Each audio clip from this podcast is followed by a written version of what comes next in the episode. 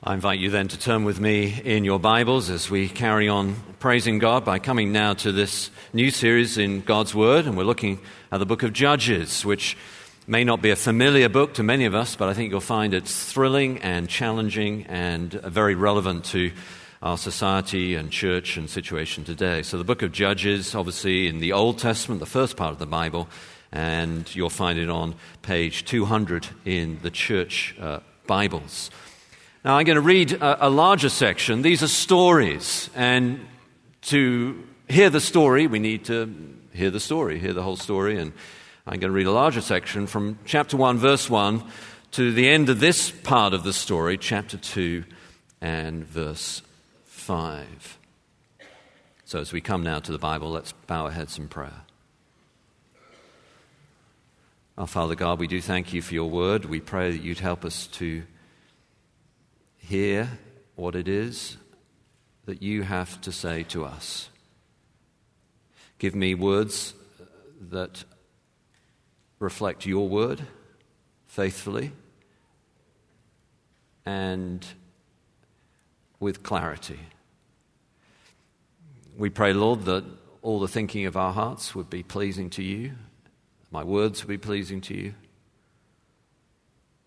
And we ask, Lord, that your word would do its work uh, this morning in this congregation. We pray in Jesus' name. Amen. So, friends, the book of Judges, chapter 1, verse 1. After the death of Joshua, the people of Israel inquired of the Lord, Who shall go up first for us against the Canaanites to fight against them? The Lord said, Judah shall go up. Behold, I have given the land into his hand. And Judah said to Simeon, his brother, Come up with me into the territory allotted to me that we may fight against the Canaanites. And I likewise will go with you into the territory allotted to you. So Simeon went with him. Then Judah went up, and the Lord gave the Canaanites and the Perizzites into their hand. They defeated 10,000 of them at Bezek. And they found Adoni Bezek at Bezek, and fought against him, and defeated the Canaanites and the Perizzites. Adoni Bezek fled, but they pursued him and caught him and cut off his thumbs and his big toes. And Adoni Bezek said, Seventy kings with their thumbs and their big toes cut off used to pick up scraps under my table. As I have done, so God has repaid me. And they brought him to Jerusalem, and he died there. And the men of Judah fought against Jerusalem and captured it and struck it with the edge of the sword and set the city on fire. And afterwards, the men of Judah went down to fight against the Canaanites who lived in the hill country, in the Negeb, and in the lowland. And Judah went against the Canaanites who lived in Hebron. Now, the name of Hebron was formerly Kiriath Arba. And they defeated Sheshai and Ahiman and Talmai. From there, they went against the inhabitants of Debir. The name of Debir was formerly Kiriath Sepher. And Caleb said, He who attacks Kiriath Sepher and captures it, I will give him Achsah, my daughter, for a wife.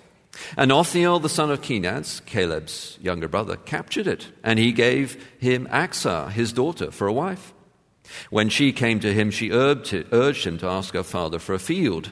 And she dismounted from her donkey, and Caleb said to her, What do you want? She said to him, Give me a blessing, since you have set me in the land of the Negeb, give me also springs of water. And Caleb gave her the upper springs and the lower springs. And the descendants of the Kenite, Moses' father in law, went up with the people of Judah from the city of palms into the wilderness of Judah, which lies in the Negeb near Arad. And they went and settled with the people.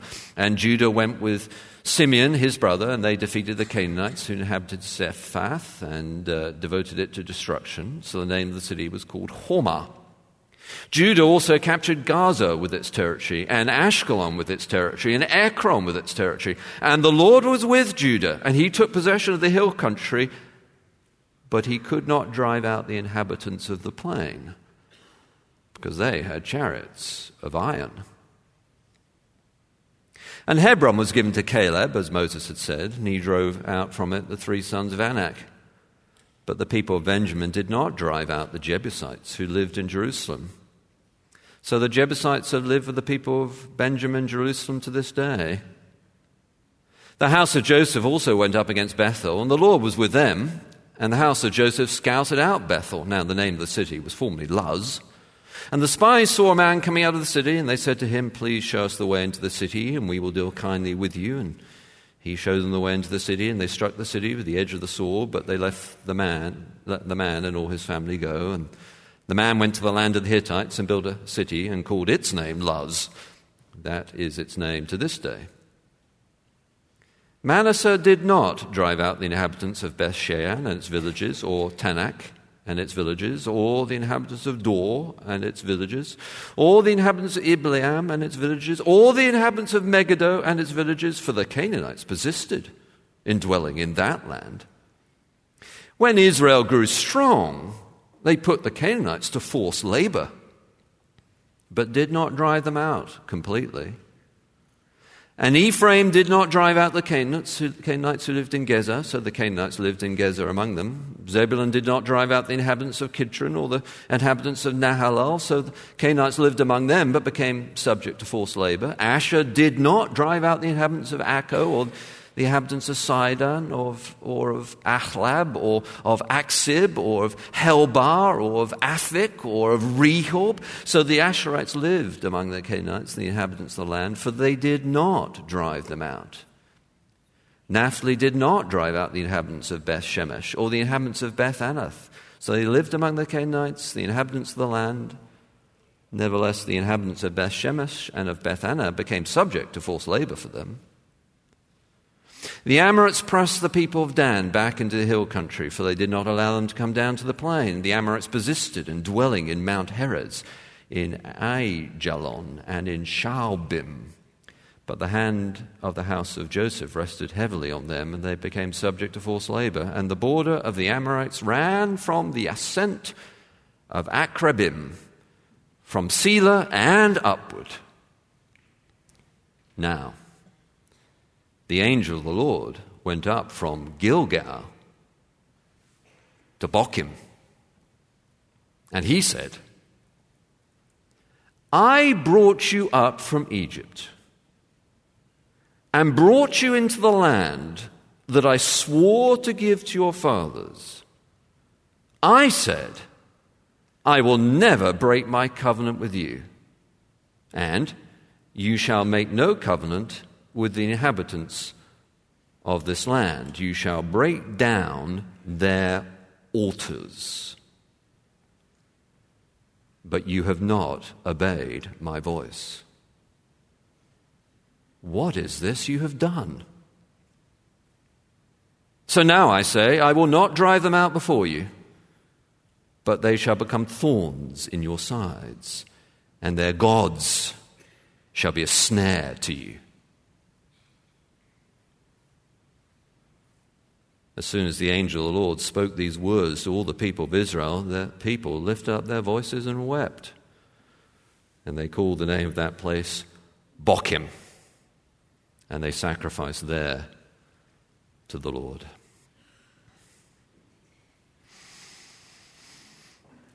I cannot deny it, he said. As hard as I try, my feelings will not go away. Against my better judgment, because our stations in life are so different. And my family will despise me for marrying you. Despite all that, I must say that I do want to marry you. Uh, so, Mr. Darcy, provides what must have been the worst ever proposal to Elizabeth Bennet.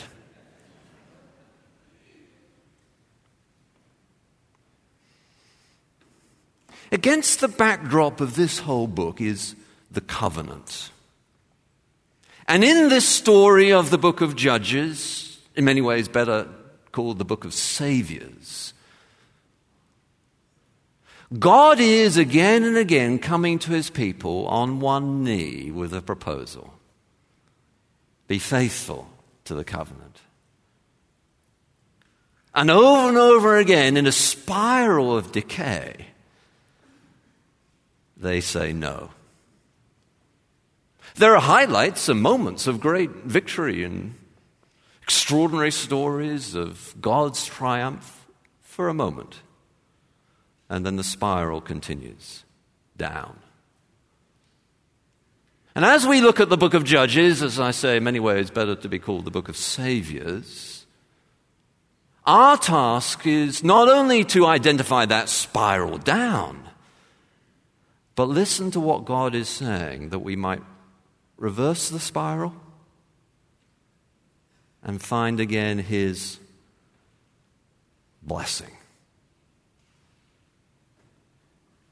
The basic theme of the book of Judges is very obvious. If you want to spot it, just come to the very last sentence of the book, uh, Judges chapter 21 and verse 25. In those days, there was no king in Israel. Everyone did what was right in his own eyes. As the book continues, that's a, a, a phrase that is repeated over and over again. Chapter 17 and uh, verse, uh, verse 6, same phrase. In those days there was no king, and the people did whatever they wanted. And then the beginning of uh, chapter 19, in those days there was no king, and the people did whatever they wanted. The book of Judges is telling the story of what happens when God's rightful king, as later story in 1st and 2nd Samuel tell us, King David, is absent, is not present. There is no God authority in the person of God's anointed king. And in the story of the Bible, that kingship lands for the New Testament people of God in King Jesus. And the story tells us what happens when a society, when an individual, when a church rejects God's authority for, through his anointed king, King Jesus. There's a spiral of decay.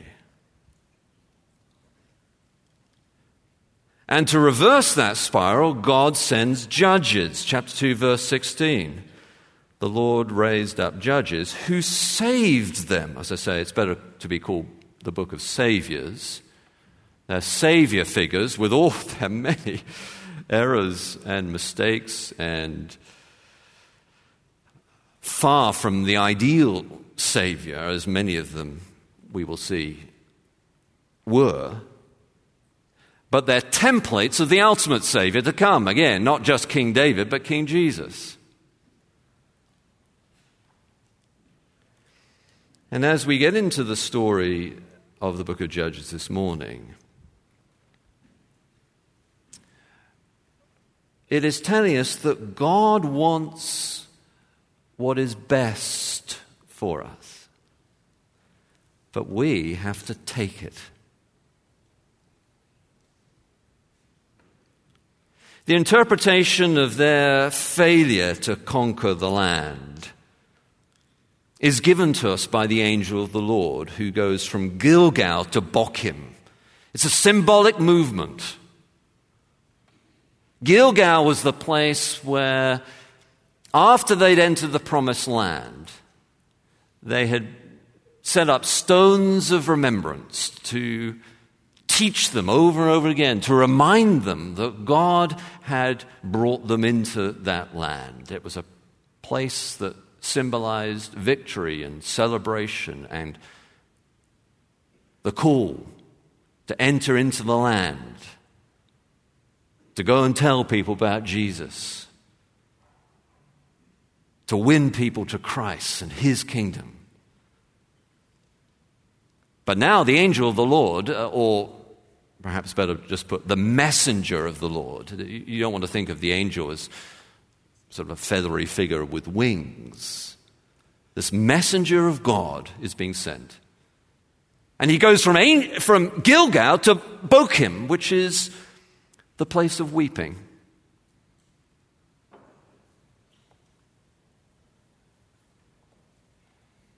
And the story is telling us how to go from Gilgal to Bochim, and then how to go back from the place of weeping, Bochim, to Gilgal. God wants what is best for us. He wants us to be happy, but we must be holy. He wants us to thrive. but we must accept his proposal. So, first of all, the journey from Gilgal to, to Bochim or Bochim. How on earth did they end up in this pickle? Well, the angel tells us uh, you have made a covenant with the foreign gods. You have not obeyed uh, my voice. They're covenanting with the other gods in the land and not listening to or obeying God's word. Psalm 25, verse 10 says this All the paths of the Lord are love and faithfulness for those who keep his covenant and his testimonies. But they have not done that, and therefore they have failed. Did you note the extraordinary comment of the narrator in chapter 1 when it says they did not drive out, chapter 1, verse 19, they didn't drive out the inhabitants of the plain because they had chariots of iron. What an extraordinary and pathetic excuse. In fact, in the book of uh, Joshua, in chapter 17, it is said they will drive out the people of the land even though they have chariots of iron.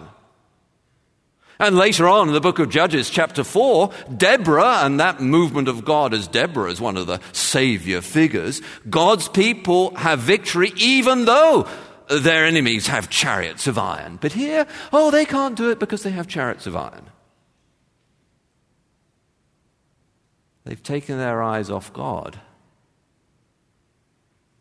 and looking at the challenging circumstances the new technological innovation. They have chariots of iron. But our God is the one who flung the stars into outer space.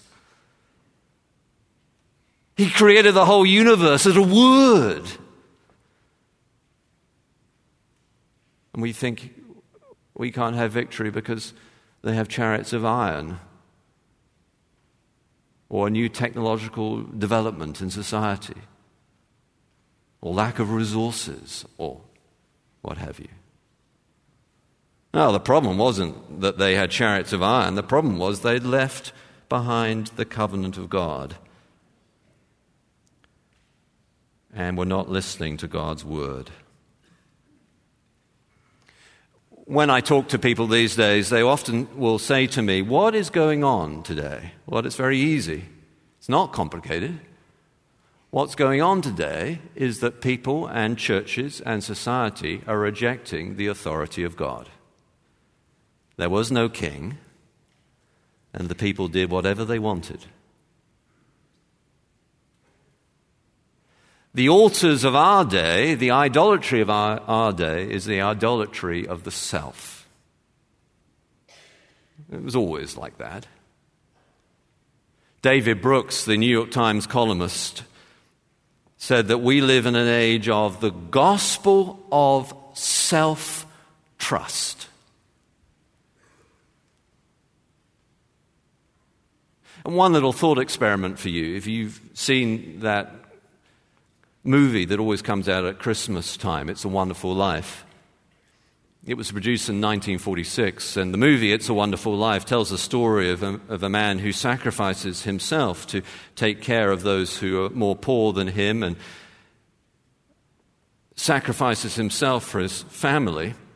And the title of the movie of It's a Wonderful Life, because in the end, his work of self sacrifice is shown to be the honorable and joyful thing.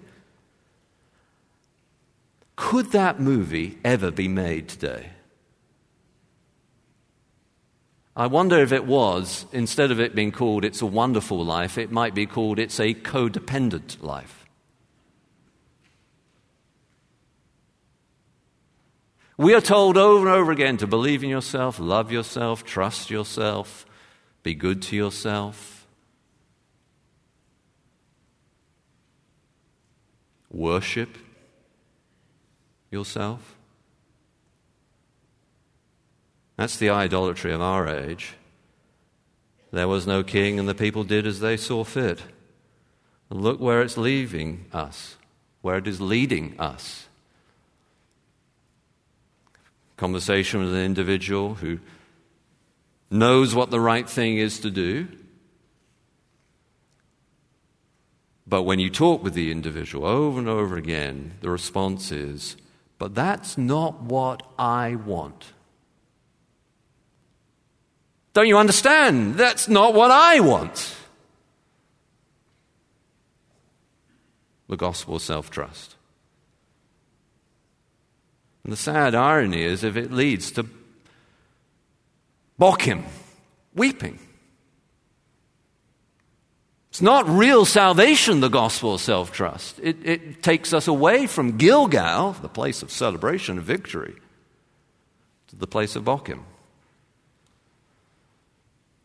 The same is true in religious circles. Of course, this is a religious place, Bochim. They sacrifice there to the Lord. They're, they're weeping to the Lord. It's a religious place. The same is true in religious circles. If people say to me, not only what is going on in our society, but what is going, not only what is going on in individuals, but what is going on in churches today, the same is the case. It cannot be a surprise that churches that marginalize the Bible don't experience God's best. You have not obeyed, or literally, you have not listened to my voice. Do you hear the note of surprised exasperation? What is this you have done? Why have you done this? He wants what is best for you. He wants you to thrive. He wants you to experience life and fullness of life. That's the covenant. What is this you've done? Why have you done this?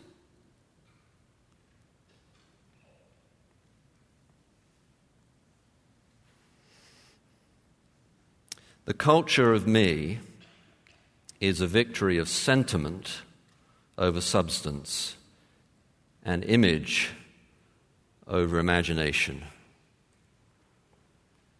And the end, it leads to the destruction of individuals and society.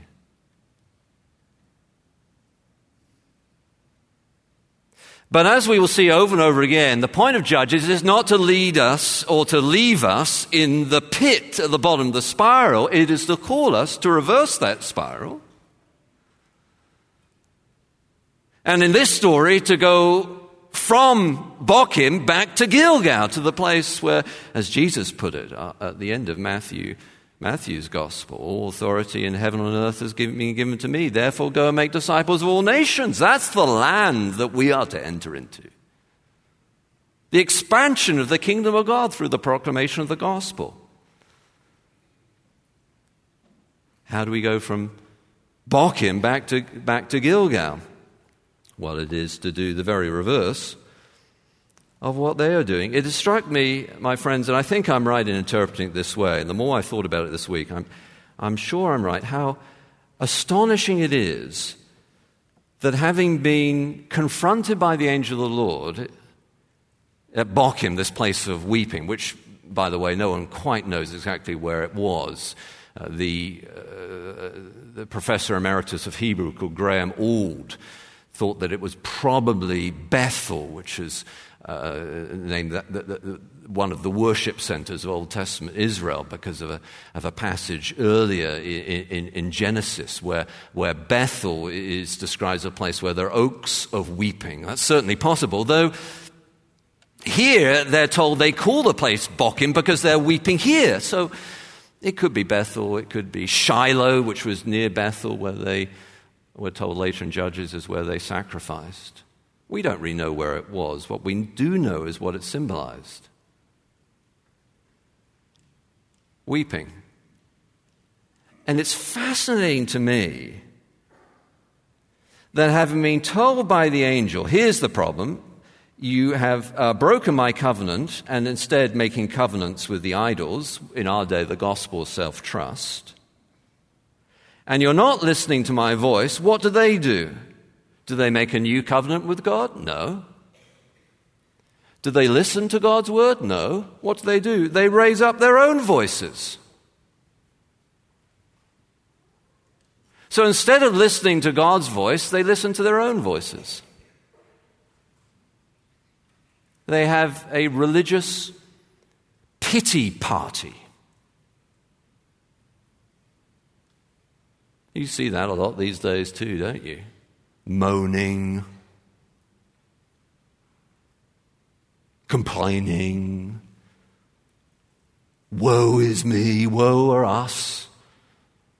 Things are so terrible. But we're not meant to stay in Bochim. We're meant to be on mission for God. All authority in heaven and earth has been given to me, the Lord says. Therefore, go and make disciples of all nations. Get back to Gilgal, enter the land, proclaim the gospel.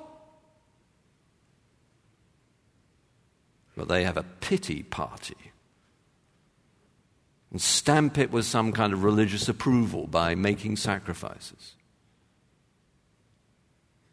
Not God's intention for them. God's intention for them, we're told in the very next verse, chapter 2, verse 6, where the author uh, of Judges, uh, we don't know exactly who is the author of Judges, traditionally thought to be Samuel. I see no reason Uh, to think that he wasn't at least the primary mover behind his writing, but we don't know. But then the author of Judges, chapter 2, verse 6, says when Joshua dismissed the people, going back to when Joshua was still alive, what happened when Joshua dismissed the people? The people of Israel went each to his inheritance to take possession of the land. They got back on mission.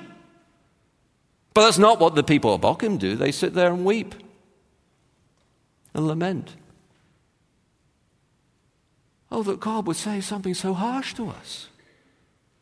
Oh, that's so sad. And they just sort of sit there. What should they be doing? They should make a new covenant with God, commit to follow Him, and listen to His word.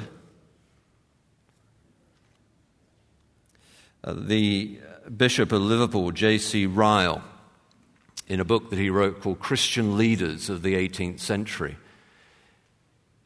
described what took place to turn that culture around to a thriving culture 100 years later. This is what he wrote about it. The government of the country can lay, can lay no claim to the credit of the change people were not yet made religious by the laws of government.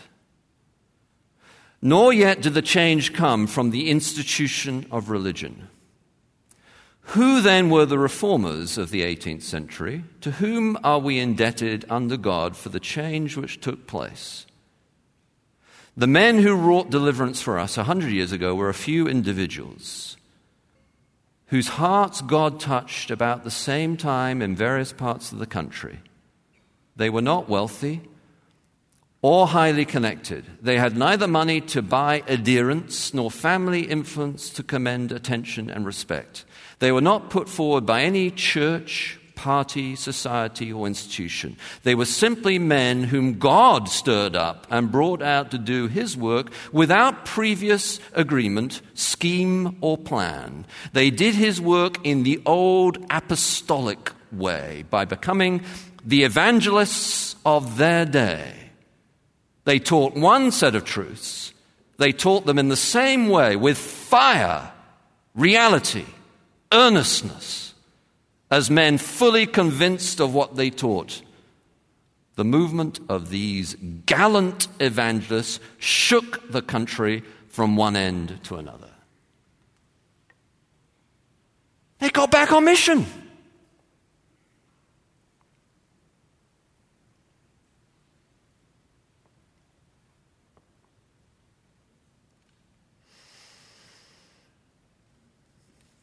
People say the church is in terminal decline. The 2020 US religious census shows that non denominational congregations increased by 4,000 since 2010, and numbers rose by 6.5 million in attendance in the same period. Another sociologist from Harvard says it is moderate religion, his phrase, that is in decline. But passionate, committed stuff is, if not holding its own, growing.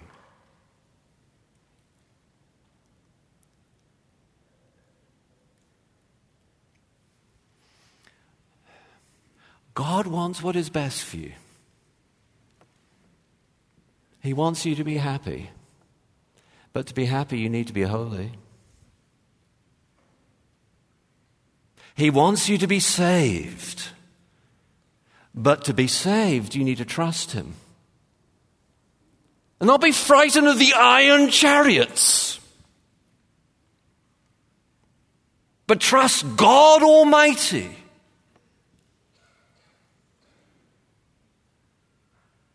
He wants you to thrive.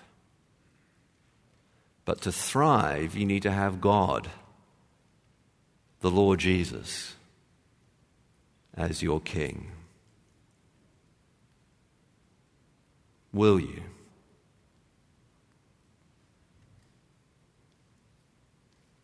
Later along, uh, uh, later in the, the story of Mr. Darcy and Elizabeth Bennet, uh, Mr. Darcy proposes once more, this time with a little more finesse. And Elizabeth Bennet, Bennet says yes. And as the story of Judges unfolds, time and time again, God will come with proposals to his people, asking them to accept him as their king. And there is such a proposal for you today. He wants what is best for you. It starts with a recommitment to Him, to take Him at His word.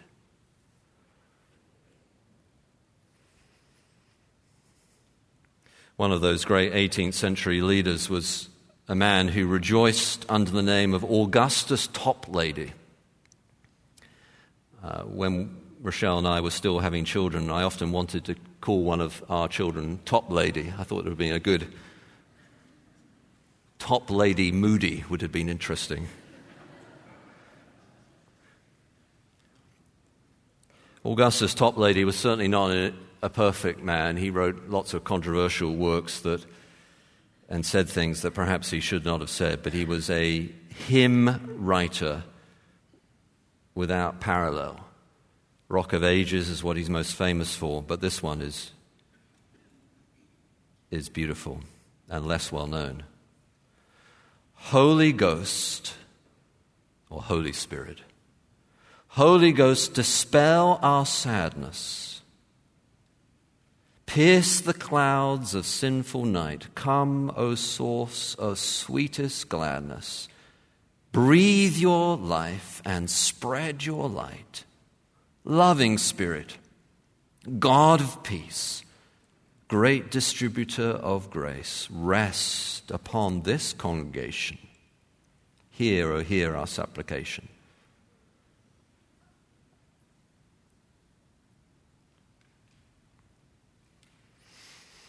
And there are two more verses. You can look it up on your own. But when we recommit to God and take Him at His word, he has promised. He has covenanted. Our best. Not always easy. Not, not, not always easy.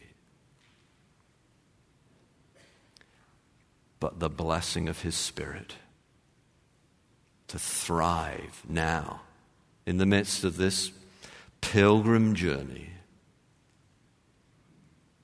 and then with eternal joy forever. Let's bow our heads in prayer.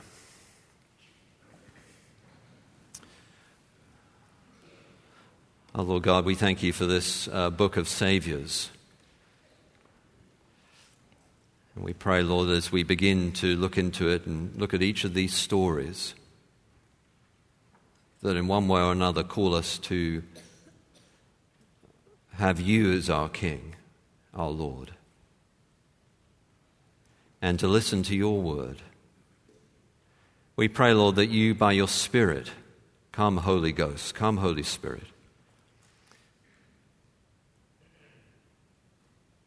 will grant us the faith to trust you and obey you and your word. Not fear the iron chariots of our lives.